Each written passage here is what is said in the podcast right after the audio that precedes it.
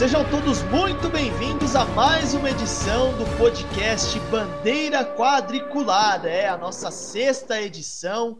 Hoje iremos falar sobre o GP da Espanha. Mais uma vitória de Lewis Hamilton. Ele que conseguiu vencer de ponta a ponta, fez a qualificação na primeira posição, conquistou a corrida, é, fica a três vitórias de igualar Michael Schumacher e, no caso, um destaque meu inicial positivo fica para o Verstappen, né? Que conseguiu superar o Bottas na largada para terminar na segunda colocação. Vamos começar o nosso giro, chamar o nosso comentarista de Fórmula 1 do Jornalismo Esporte Clube, Lucas Nucci. Quais são os seus destaques iniciais dessa corrida de hoje? Seja bem-vindo. Obrigado, Nino. Olá a todos na, na nossa audiência. É, eu queria ressaltar três pilotos aqui. Vou ser breve, prometo. é, Hamilton e Verstappen, né? Como a gente estava conversando antes da gravação. Hamilton, por ser Hamilton, é, por ter é, feito a pole e, e ganhado sem maiores problemas. Verstappen, porque foi muito bem hoje, superou o Bottas é, logo lá na largada e manteve essa segunda colocação. E o meu destaque de verdade vai para ele. Olha só a surpresa. surpresa? Sebastian Vettel. Pô, poderíamos ter Olha feito aí. um suspense. é. Ah, coloca uma musiquinha de fundo aí quando for na edição, mas aí Sebastian Vettel é, a minha, é, é, o meu destaque. Foi, foi muito bem hoje, contou com uma estratégia diferente, de uma parada só. É, ao que parece, esses carros da Ferrari estão se adaptando muito bem aos pneus, por incrível que pareça, né? Falta desempenho, mas os pneus estão, estão rendendo bem no carro da Ferrari. Então o Vettel fez uma parada só, assim como alguns outros pilotos do grid. É, ele que largou em 11 e terminou em sétimo, né? Então chegou até uma hora ali a disputar a quarta, quinta colocação ali junto com o Pérez mas ali é, não conseguiu segurar os carros que vinham mais rápido atrás dele, mas mesmo assim foi muito bem o alemão aí tentando se recuperar da grande má fase que ele vive. Muito bom, e inclusive, é, como você citou aí, caso o motor da Ferrari fosse um pouquinho melhor, acredito eu que teria sim o Vettel brigado pela quarta ou até mesmo a quinta colocação, mas foi muito bem. É, falando sobre o Hamilton, né, atualizando mais uma vez as informações, os números, né? Ele que chegou ao, ao triunfo número 88 na Fórmula 1. É, ele está apenas 3 de igualar o recorde de Michael Schumacher, que são 91 vitórias. É o pódio de número 156 do inglês, né? Derrubando a marca histórica do próprio Michael Schumacher. Então, é, Hamilton avassalador nos números em 2020. O que, que você tem a dizer sobre isso, Lucas? O que, que você tem achado dos, da, da temporada, lógico, do Hamilton, né? Mas a cada final de semana superando marcas, números e ficando cada vez mais para a história da Fórmula 1. É, a gente também comentava, não lembro o dia, mas a gente também comentava que o Hamilton é questão de tempo, né, para ele bater todos os recordes, literalmente todos. Acho que ele ele vai reescrever o Guinness Book da Fórmula 1, né? ele vai ele que será o, o, o cabeça, né? Daqui daqui, sei lá, 5, 10 anos a gente vai olhar para trás e vai ver o tamanho que foi Lewis Hamilton. Provavelmente ele deve é, empatar com Schumacher em títulos esse ano e é bem possível que supere ano que vem, é, porque os carros serão praticamente os mesmos, os mesmos, né, ano que vem. Então deve aí superar o, o, o alemão com, oito títulos. É, número de vitórias falta três, né, para empatar. Sim. Número de, de poles já passou. É, número de pódios já passou. Então, Lewis Hamilton é sempre é, em altíssimo nível, altíssimo nível. Ele que, se eu não me engano, posso estar falando besteira. É, em todas as corridas que ele disputou na Fórmula 1, ele tem mais da metade de pódios. Mais da metade de pódios. Não sei né, de verdade assim quantos são, né? Pódio não é 156, né? Isso, isso, isso pódio 156. É. Lembro que. No caso, inclusive na, hoje ele foi o dia que ele bateu o recorde do, do Michael Schumacher, né? É. E lembro que na, na transmissão falaram que ele ainda não tem 300 corridas, então, né? Ele tem mais da metade de pódios, né? É impressionante, de verdade. O Hamilton que, que a Mercedes é a segunda, segunda equipe, né? Que ele, que ele passa na Fórmula 1. É ele que começou na McLaren, né? Teve o primeiro título lá. Exatamente.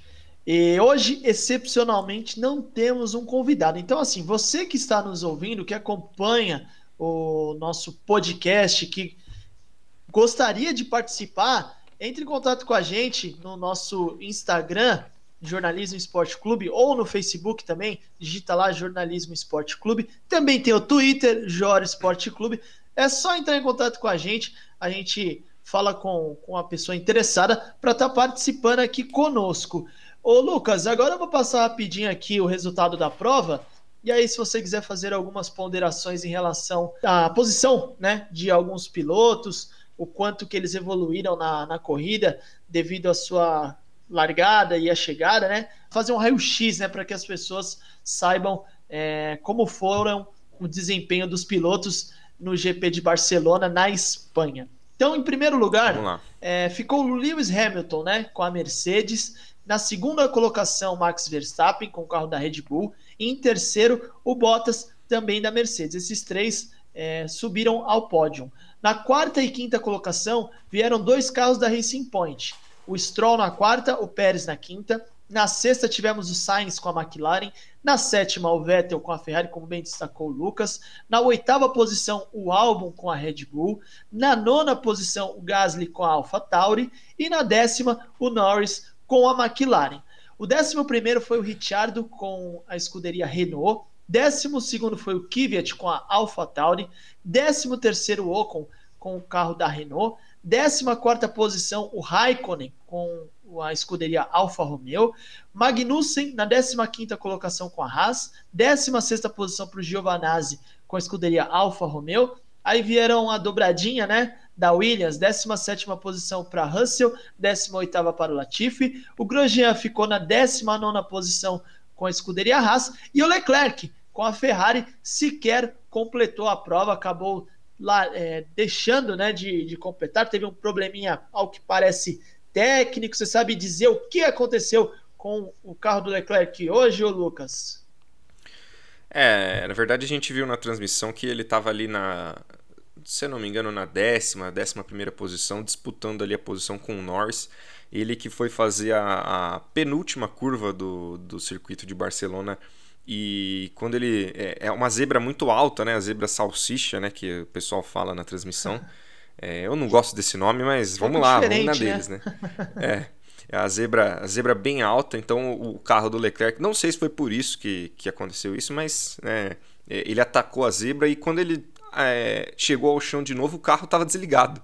O carro havia desligado, ele perdeu a traseira, rodou, é, não aconteceu nada demais, não bateu.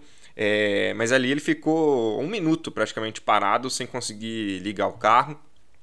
É, bandeira amarela foi acionada, mas é, logo em seguida ele conseguiu ligar. É, é, o carro sair do, do, do modo de, de, de é, anti-stall, né, que eles, que eles falam lá na Fórmula Sim. 1. E é um modo de segurança, né, para não acontecer nada com, com o motor, com as peças importantes. É, enfim, ele conseguiu ligar, deu, a, deu uma volta para ver se o carro pegava no tranco né, de novo e não, não funcionou, ficou naquela marcha lenta. E aí foi, foi aos boxes para ver o que estava é, acontecendo. É, os mecânicos até tentaram dar uma olhada lá, mas é, acabaram por desistir de mexer no carro dele e retiraram o Monegasco da corrida. É uma pena, né? Porque ele estava não, não, posso dizer que ele estava bem na corrida, mas estava ali se mantendo na, na posição. Tava tentando. Que... É, estava tentando alguma coisa com o carro da Ferrari que não é lá essas coisas, a gente já falou.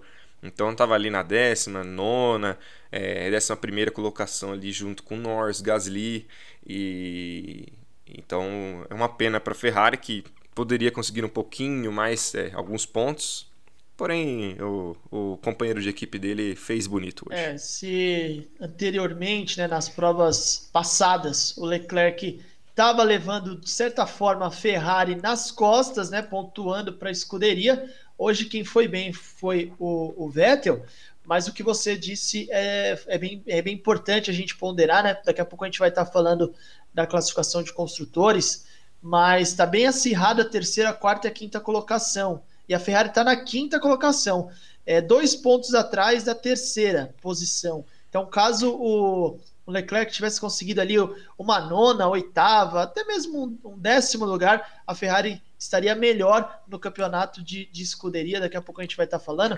E o que, que você tem, tem a dizer dos demais pilotos? Você queria destacar mais alguém? Sei que no inicial você falou do Hamilton, né? Falou do Verstappen bem brevemente. É, o seu destaque principal mesmo foi o Vettel, mas mediante essa, esse resultado final da prova, tiveram alguns outros pilotos que chamaram atenção hoje, que a gente possa esperar um melhor desempenho na próxima prova, que vai ser na Bélgica? É, a Bélgica é um circuito que exige muito do motor do carro, né? Então, ano passado a gente viu a Ferrari com um motor absurdamente bom, dominou a Bélgica. É, apesar do, do Vettel não ter conseguido ir bem, é, o Leclerc dominou. Foi muito bem e venceu a, a aquela corrida né, que foi marcada é, pelo tributo à morte do Antoine Hubert, né, que morreu na Fórmula 2. É, mas o Leclerc conquistou a vitória porque tinha um carro muito bom nas suas mãos. É, duvido muito que a Ferrari vai bem na Bélgica. Esse, esse ano, ano, né? Esse ano tá difícil. É. Então a gente pode pode ver é, um domínio sim da Mercedes e como já é usual, né? Mas é, pelo que, que estão apontando as estatísticas do, dos carros, é, a gente pode ver sim o Max Verstappen brigando entre eles, porque o motor Honda está bem forte esse ano. É, ainda não é do, do mesmo calibre do motor Mercedes, mas o motor Honda é, é bem confiável e, e, muito potente. Bem mais potente que o Renault e o Ferrari, com, com certeza. certeza. Então, então o carro da Red Bull promete é, para para a Bélgica, não só o carro da Red Bull, mas o da AlphaTauri, vamos ficar de olho no, no Gasly e no Kvyat também. Muito bom. E só destacar rapidinho aqui, é, carro, os carros dois né, da Racing Point foram muito bem hoje, se classificaram em quarto e quinto, é, Pérez e Stroll, e depois na corrida acabou Stroll e Pérez, Sim. só inverteram a posição, então é, levaram essa, essa corrida aí de Barcelona em banho-maria, né? não conseguiram chegar nos três primeiros, é, o Stroll até passou o Bottas aí na largada, né? Sim. Foi para a terceira colocação, mas depois acabou perdendo logo depois de duas voltas. Mas também não foram ameaçados pelo pelotão de baixo. Então a Racing Point aí mostra é, muita, é, muita confiabilidade no seu carro, muito desempenho e mostra que pode sim brigar por pódios, né? Principalmente quando algo acontecer com os carros lá da frente.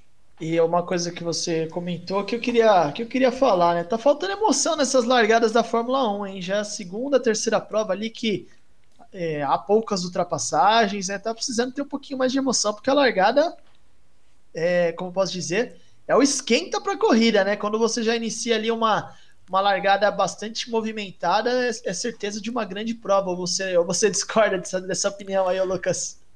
Não, é, na verdade, na verdade a gente, a gente vê muita, muita largada às vezes que, que acontece aquele caos, né? E a corrida fica, fica chata muitas vezes.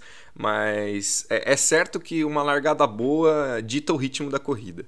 Hoje, hoje em Barcelona é, até tivemos algumas ultrapassagens. O Bottas de segundo caiu para quarto, o, o Stroll de, de quinto saiu para terceiro, o Verstappen de terceiro para segundo é, ali no pelotão da frente. Né? Aí embaixo o Gasly acabou ganhando duas posições. É, o, o, o, Ricardo foi bem na largada, o Kvyat foi bem na largada. Então, é, tivemos algumas ultrapassagens, mas não podemos dizer que foi aquela largada impressionante. Até que na corrida não tivemos é, muitas ultrapassagens, tivemos pouquíssimas ultrapassagens hoje na corrida. Até brinquei no nosso grupo aqui que estava dando sono um pouquinho. é, pleno domingo de manhã assistir uma corrida dessa, às vezes não é o ideal, uma né? Chuva, Mas, né? Acompanhando ainda de fundo, é... aí é complicado, né? Domingo, domingo chuvoso aqui no Brasil. Podia chover um pouquinho lá na Espanha para dar um pouquinho de emoção, né? Mas a chuva não veio, né? Diferente dos, dos estrategistas da Ferrari que acho que deve estar até agora, meio-dia e 38 do domingo. É, falando que a chuva vai chegar em 20 minutos, como eles, eles avisaram o Vettel. o Vettel tá esperando até agora, né? Acredito tá na pista rodando até agora, falando que vai botar o pneu intermediário já já, velho. Muito bom. Um piloto que a gente pode também trazer um destaque, né? Que não correu nas duas últimas duas provas, né? Por conta de ter testado positivo para o coronavírus, que foi o Sérgio Pérez. E o Sérgio Pérez chegou na, na quinta colocação, né? Ele que largou na quarta. Pérez voltou num bom ritmo. O que, que você achou? É, dá para para esperar que o Pérez realmente se sobressaia diante do Stroll na Racing Point até o final da temporada? Ou é uma disputa equilibrada mesmo e, e foi um, um, bom momento, um bom retorno no caso do piloto? Foi, foi um bom retorno sim. É, como eu falei, não sofreu é, muito risco na corrida. Acabou perdendo a posição por Stroll logo na largada, mas segurou a quinta colocação a corrida inteira. É, foi muito bem, até é, o, o, Pérez foi um dos que é, optaram pela estratégia de uma parada só. E Racing Point teve é, muita, muita calma com ele, né? Porque um piloto aí que estava duas semanas é, mais ou menos né, parado e, e, podia não voltar na forma que, que é ideal, mas voltou bem, voltou é, já fazendo bons pontos e levando a Racing Point aí a, a, a galgar melhores posições no campeonato de construtores. Então o Pérez é, Pérez é sim é, o melhor piloto da, da Racing Point, mas o Stroll vem crescendo bem nas últimas corridas, não, não demonstra mais ser aquele atrapalhado Stroll que a gente via nas, nas últimas temporadas. Então acho que a disputa é bem franca ali, ainda mais que o Stroll tem a preferência da direção da equipe. É, bom, bom, bom salientar isso, né? E só para complementar, que nós estamos falando de Sérgio Pérez e Lance Stroll, o Sérgio Pérez ele chegou até a cruzar a linha de chegada na quarta colocação, mas ele acabou sendo punido né, por ignorar as bandeiras azuis enquanto retardatário e por isso foi classificado atrás do companheiro de equipe Lance Stroll por conta dessa punição. É, pra, antes de chamar, no caso, a Beatriz Araújo com uma informação bastante importante né, sobre essa temporada, inclusive, envolvendo dois jovens pilotos, é, o que você tem a dizer uma prévia, assim, Lucas, o que você tem a dizer sobre o desempenho do álbum na temporada até o momento? É, deixando a desejar, essa que é a verdade. O álbum que, teoricamente, né, a gente nunca pode afirmar que dois pilotos da mesma equipe têm exatamente o mesmo carro, mas teoricamente tem o mesmo carro do Verstappen, e o Verstappen hoje, se não me engano, ocupa a segunda colocação no Campeonato de Construtores à frente do Valtteri Bottas, que tem um carro muito superior que o dele. E enquanto o Albon não consegue desempenhar da forma que deveria desempenhar. Então, o Albon que hoje largou em sexto, é, atrás das duas Mercedes, do seu companheiro de equipe e das duas Racing Points. É, é uma posição até que consideravelmente boa, né? Então a gente esperava que ele fizesse frente às duas Racing Points hoje na corrida, mas não foi o que aconteceu, nem perto disso. O Albon foi o único piloto da pista a colocar pneus duros na corrida de hoje. Não sei se foi um erro é, da Red Bull, provavelmente. É, não sei se foi um pedido dele, mas geralmente quem escolhe os, os, os pneus é, são a equipe, né? Sim, é, é, a equipe, desculpa. É uma estratégia então... definida em conjunto em alguns momentos até, né? Claro que o piloto é... tem que acatar o que a, que a equipe está dizendo, né? Mas... Sim, a, a... É, a Ferrari até perguntou pro Vettel que pneu ele queria e tal, e aí depois ele falou, meu, vocês estão perguntando isso, vocês que têm que decidir. Ele já deu uma, uma patada ali no, no, no engenheiro dele, mas é, o álbum acabou não tendo o desempenho esperado novamente é, classificou em sexto e chegou em oitavo. É, teoricamente, né, perdeu as posições para Sainz e Vettel. Então, é, o Vettel com uma estratégia diferente, mas o Sainz fez a mesma estratégia do álbum, então não tem muita desculpa, né?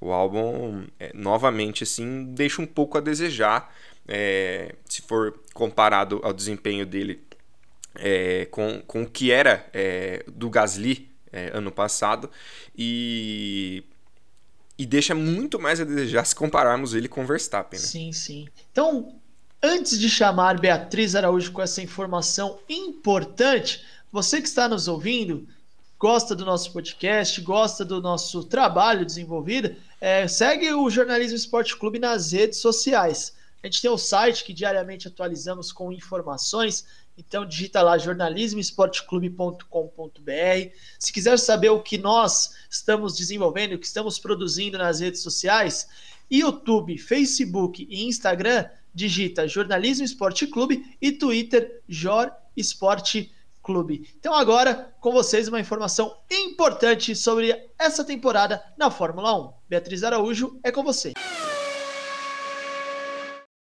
Pierre Gasly tem atingido números surpreendentes nessa temporada, pilotando pela modesta escuderia AlphaTauri. Isso porque o piloto foi substituído por Alexander Albon na Red Bull em 2019 e está conseguindo se qualificar para as provas em uma posição melhor em relação ao tailandês. Dos seis Grand Prêmios disputados até o momento, o francês conseguiu ficar à frente de Albon em três oportunidades. Outro fator importante é que durante sua trajetória na Alfa, Gasly conquistou um pódio em 2019 no Gran Prêmio do Brasil, enquanto Albon, em um ano de Red Bull, ainda não conquistou nenhum. E é aí que eu pergunto: como vocês avaliam essa reviravolta na troca dos pilotos da Red Bull e o desempenho de Gasly na AlphaTauri em 2020? Beatriz Araújo, para Jornalismo Esporte Clube. Então, Lucas, a Beatriz Araújo acabou de nos trazer uma informação importantíssima né, sobre essa temporada. É, o Pierre Gasly, que dirige para a escuderia AlphaTauri, tem ido melhor no, nos treinos qualificatórios em relação ao álbum. O álbum que dirige uma Red Bull, a Red Bull que teoricamente é a número 2 da Fórmula 1, né? A escuderia número 2, porque a 1 um é a Mercedes, é predominante, né? Temos visto isso nessa temporada. E aí o álbum não está conseguindo é, ter desempenhos melhores no, no, na questão qualificatória para uma, uma escuderia que está na sétima posição. Aí eu gostaria que você falasse sobre isso e também sobre o desempenho do Pierre Gasly, que em relação ao seu companheiro de equipe tem largado sempre melhor que ele, e vale lembrar que o Pierre Gasly era da Red Bull, né? Acabou saindo para a entrada do álbum justamente nessa temporada. Será que está rolando um arrependimento da Red Bull nessa na temporada 2020? O que, que você tem a dizer sobre isso?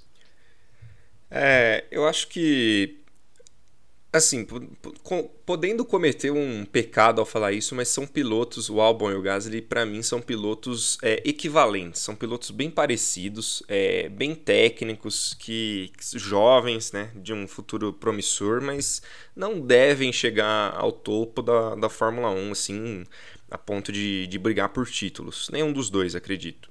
É, mas são bons pilotos, sim. É, problema, na minha visão, o principal problema da Red Bull chama-se surpresa, hein? Olha lá, peraí, Max peraí, peraí. Verstappen. É ter feito suspense de é. novo, hein? De novo, pô, põe, corta aí então e a gente, a gente continua daqui a pouco, ó. ó. Tô brincando, mas o principal problema da Red Bull para mim se chama Max Verstappen. Aí você pergunta, mas como assim o problema da Red Bull é o Verstappen? O problema é que o Verstappen é muito bom. Esse é o problema. É, o carro que você bom, der né? na mão dele é, o carro que você der na mão dele, ele vai resolver. Se o Verstappen tivesse nesse carro da Ferrari, ele ia estar tá tirando muito desse carro da Ferrari, como o Leclerc também tira bastante.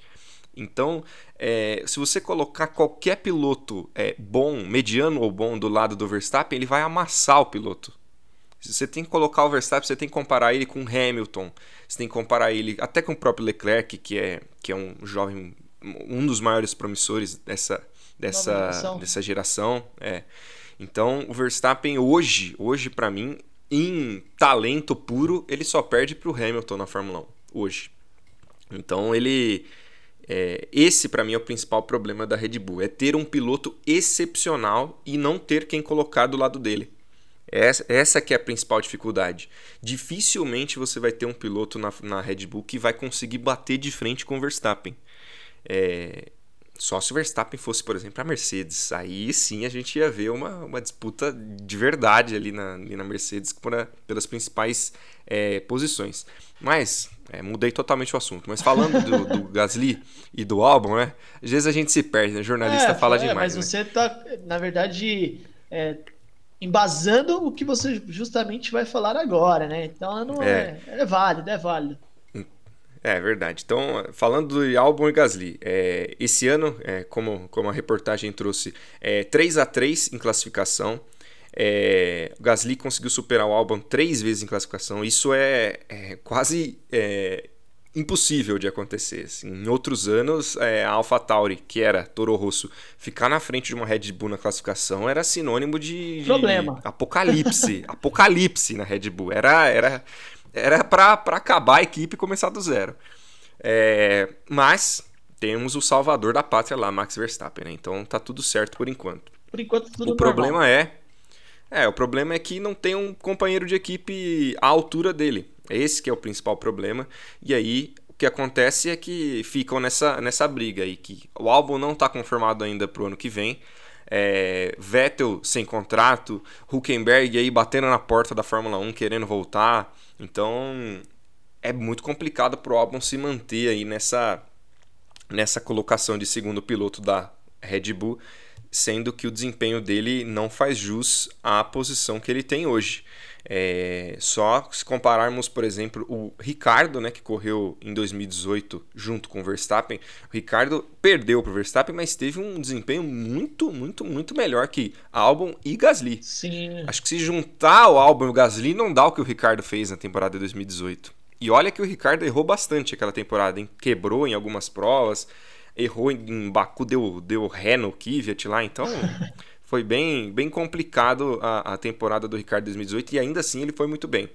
É, acho que a Red Bull cometeu assim um, um pecado ao deixar o Ricardo embora, é, mas eles queriam dar todas as atenções ao Verstappen e é o que está acontecendo hoje, né? E acaba que, que nenhum, nenhuma das opções da academia Red Bull, que são Albon e Gasly, estão à altura de Max Verstappen. Então vamos ver aí quem que ano que vem deve fazer é, é, a sombra ali do Max Verstappen. E debate pronto. Você comentou que inclusive a Red Bull ainda não definiu quem serão né, os seus dois pilotos. Tem um piloto definido que é o Verstappen, a outra vaga está em aberto. Debate pronto.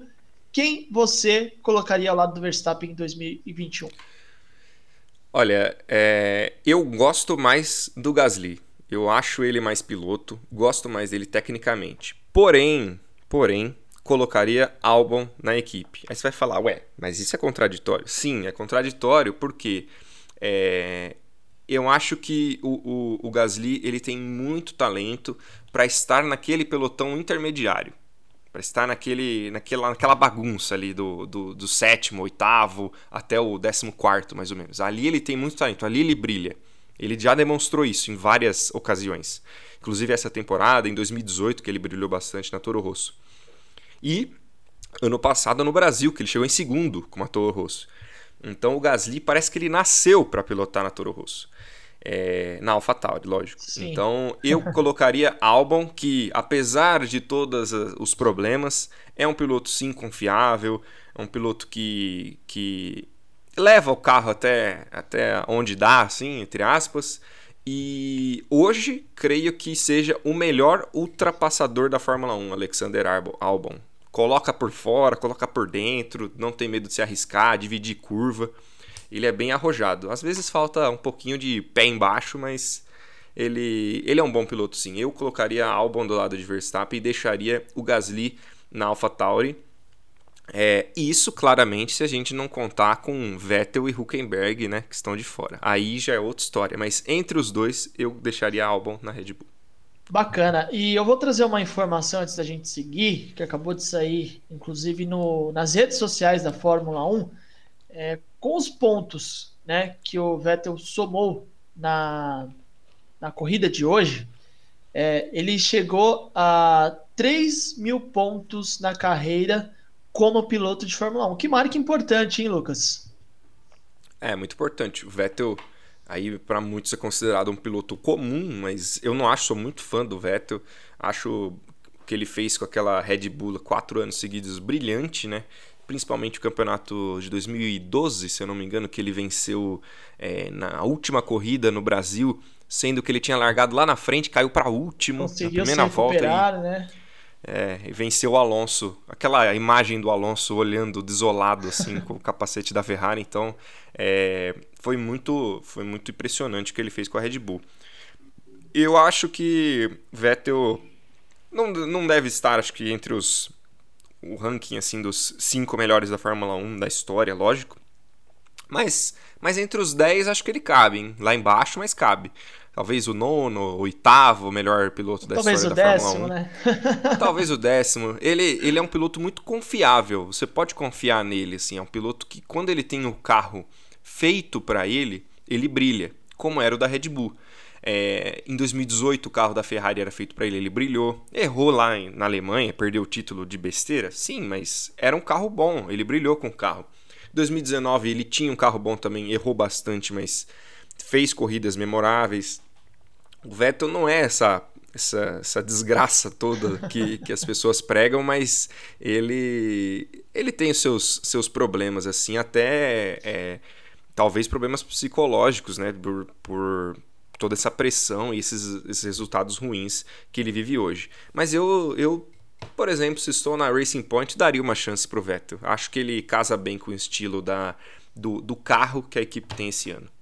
É isso aí. O Vettel que nessa temporada não somente devemos creditar o, os deméritos a ele, né? A Ferrari também tem grande parcela de culpa, então é, o, o Vettel performa conforme a banda toca. Eu gostaria, antes da gente passar para pontuação de construtores, para falarmos um pouco sobre essa briga é, e também sobre os palpites né, da nossa da próxima corrida, no caso, eu queria trazer uma informação e gostaria que você falasse sobre o, o desempenho, inclusive, desse piloto jovem brasileiro. O que podemos esperar? Você, inclusive, já fez uma matéria sobre ele no Jornalismo Esporte Clube. O Felipe Drogovic, que venceu de ponta a ponta, né?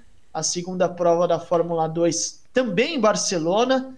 E ele que venceu a sua segunda prova, inclusive, também na, na F2 em 2020. Será que está pintando aí um futuro brasileiro na Fórmula 1, Lucas? É, eu acredito que o Drogovic seja a nossa principal esperança. É, muita gente fala dos irmãos Fittipaldi, né, que um é reserva da Haas e outro corre na Academia Ferrari na Fórmula 3 mas eu confio mais no Felipe Drogovic. Acho que ele, ele, ele é um piloto mais seguro, mais é, técnico, muito tranquilo assim quando ele tem uma posição boa na corrida. É, a gente viu aí a segunda vitória dele na Fórmula 2 esse ano. É, quem não sabe, a Fórmula 2 tem um regulamento um pouquinho diferente da Fórmula 1, então cada final de semana é composto de duas corridas, né? Então, Felipe Drogovic, as duas vitórias que ele teve foram nas segundas corridas da, do final de semana, que são corridas mais curtas, né? A chamada corrida sprint, né?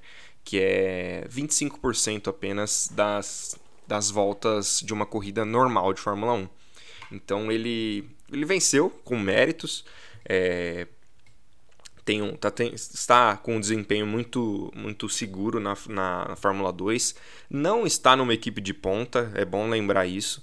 Ele está numa equipe intermediária que entrega resultados é, medianos, assim, de, de, de sexto, oitavo, décimo lugar. Então ele conquistar essas vitórias é, é muito importante para ele poder conquistar o espaço dele e quem sabe futuramente, daqui um ou dois anos, conquistar uma vaguinha em numa equipe menor da Fórmula 1 e crescendo aos poucos. Não acho que ele tem aquele material para ser um piloto é, top de linha, um piloto é, que vai brigar por títulos, mas para estar entre os 20 da Fórmula 1, é, com certeza ele, ele, tem, ele tem talento. Até porque a gente vê Grosjean, Magnussen, Giovinazzi na Fórmula 1, então duvido que ele seja pior do que eles. Bem, bem difícil, viu? Só complementando, o italiano Lucas Giotto e o alemão Mick Schumacher completaram o pódio. É, só para só pra falar rapidinho, o Mick Schumacher que, que é uma das, das opções para Alfa, a Alfa Romeo ano que vem,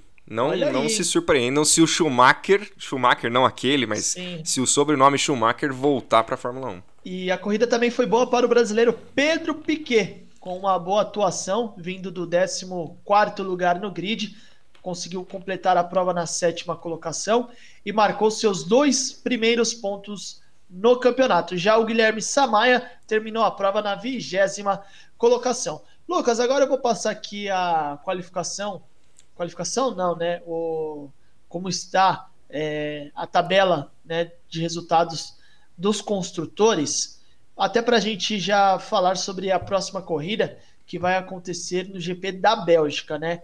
Então, liderando, né, de ponta a ponta aí desde o início da temporada Mercedes com 221 pontos. Na segunda colocação a RBR com 135 pontos. Aí vem o equilíbrio. Terceiro lugar a Racing Point com 63. Quarto lugar para a McLaren com 62. Na quinta colocação a Ferrari com 61. Sexta posição vem para a Renault com 36 pontos. E aí o pelotão lá de baixo, né? Sétima colocação a AlphaTauri com 16 pontos. Na oitava colocação a Alfa Romeo com dois pontos, dois pontos conquistados, inclusive pelo, pelo Raikkonen, né? A dez... Não, pelo Giovinazzi. Pelo Giovinazzi? Isso, na primeira corrida lá naquela bagunça lá da Áustria, Verdade. foi o Giovinazzi que acabou herdando a nona colocação. Verdade, bem, bem lembrado. Na nona colocação, a escuderia Haas, né, com um ponto, e a Williams tendo os pilotos George Russell e Nicolas Latifi na décima posição, lanterninha, não pontuou nada ainda em 2020. A próxima corrida é no GP da Bélgica. Acontece no dia 30 de agosto. É o circuito de Spa-Francorchamps. E mediante esse cenário né, da, das escuderias, né, da, da, das posições, o que, que, a gente pode esperar da, no GP da Bélgica? Claro, Mercedes sempre favorita, mas das outras equipes, das outras escuderias, tem alguém que possa surpreender? Será que a Williams consegue fazer o seu primeiro ponto na, no GP da Bélgica? O que, que você. Qual que é a sua análise para a próxima prova, Lucas? A Williams tem um motor Mercedes, né? Vale lembrar isso. É, a, Williams, a Williams em qualificação, a gente vê que essa corrida da, da Espanha não foi muito feliz para eles, caíram os dois no Q1, mas em qualificação eles estão colocando os carros ali em 15, 14, até 12. O Russell já, já conseguiu colocar um carro ali. É, se eu acho que eles vão fazer ponto na Bélgica? Não, não dá ainda.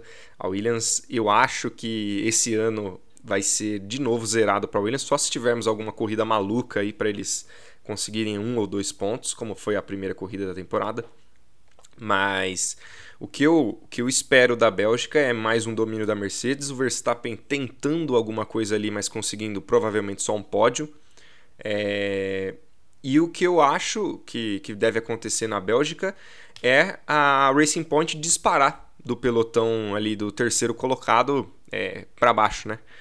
Então acho que a Racing Point a partir desse momento, né, com seus dois pilotos em forma novamente, é, com aí já, já seis provas disputadas na, na temporada, é, já, já pegou o jeito de, de como é estar lá em cima, né? Sim. Então acho que a Racing Point é uma das candidatas a talvez beliscar um pódio na Bélgica.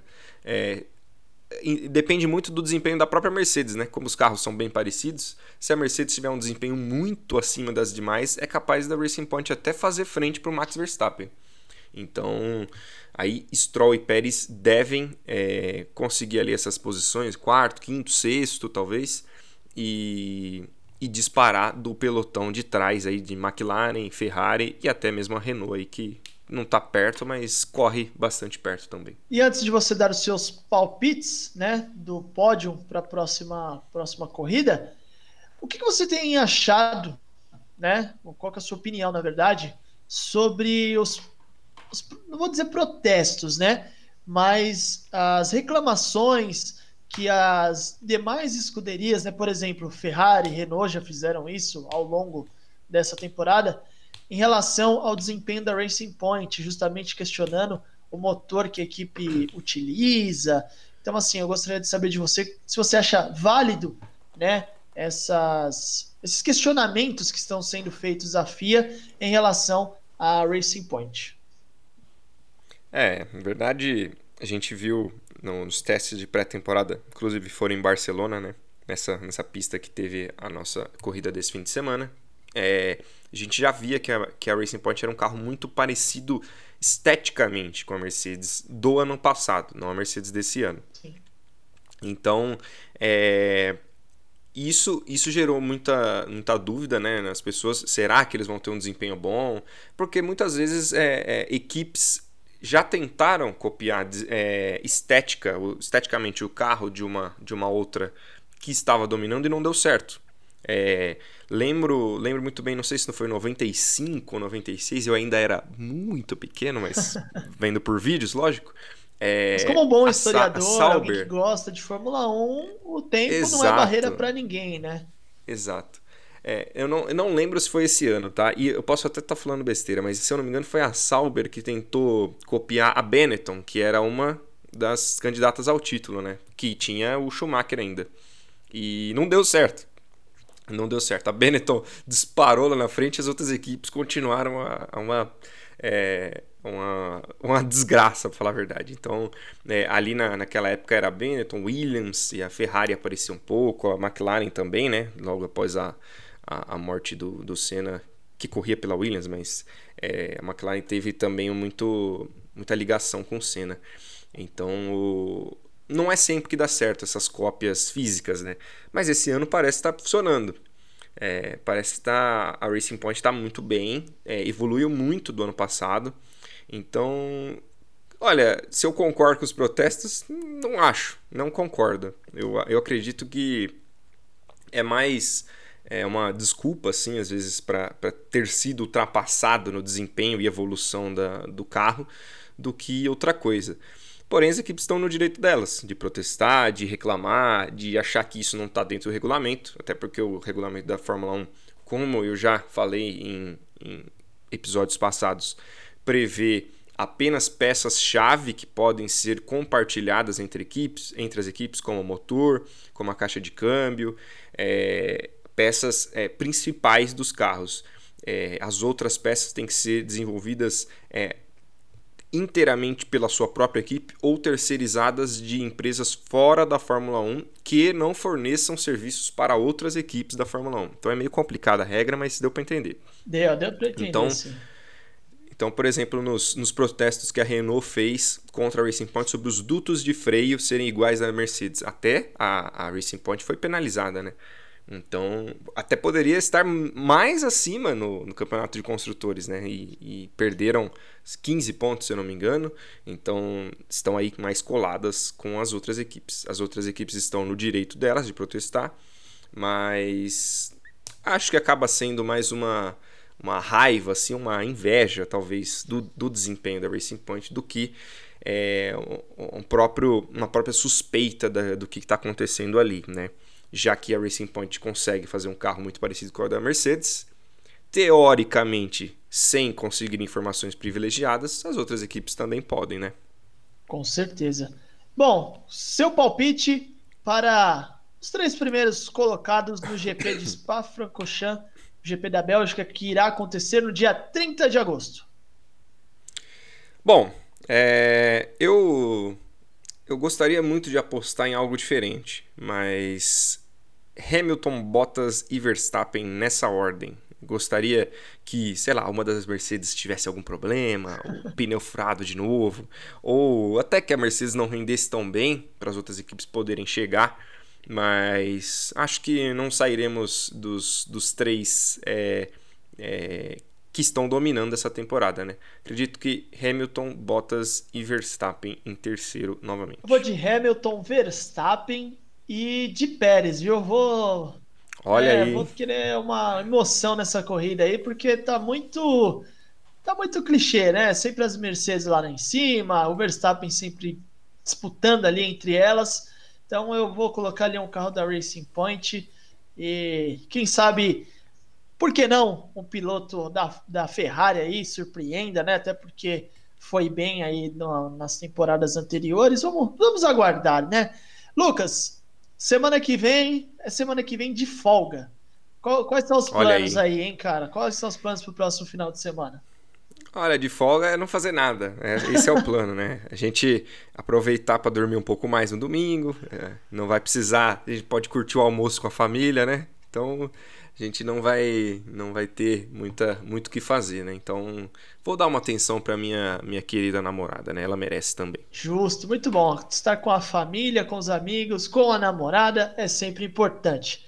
Estamos encerrando aqui mais um Bandeira Quadriculada, nossa sexta edição. Voltamos no dia 31 de agosto com os resultados, com as análises, tudo sobre a sétima prova da Fórmula 1 que irá acontecer no GP da Bélgica no dia 30 de agosto. O Bandeira Quadriculada é produzido pela Bianca Souza, conta com reportagens de Beatriz Araújo, comentários de Lucas Nutti e apresentação minha de Nino Cirilo. Ficamos por aqui, o esporte nos une.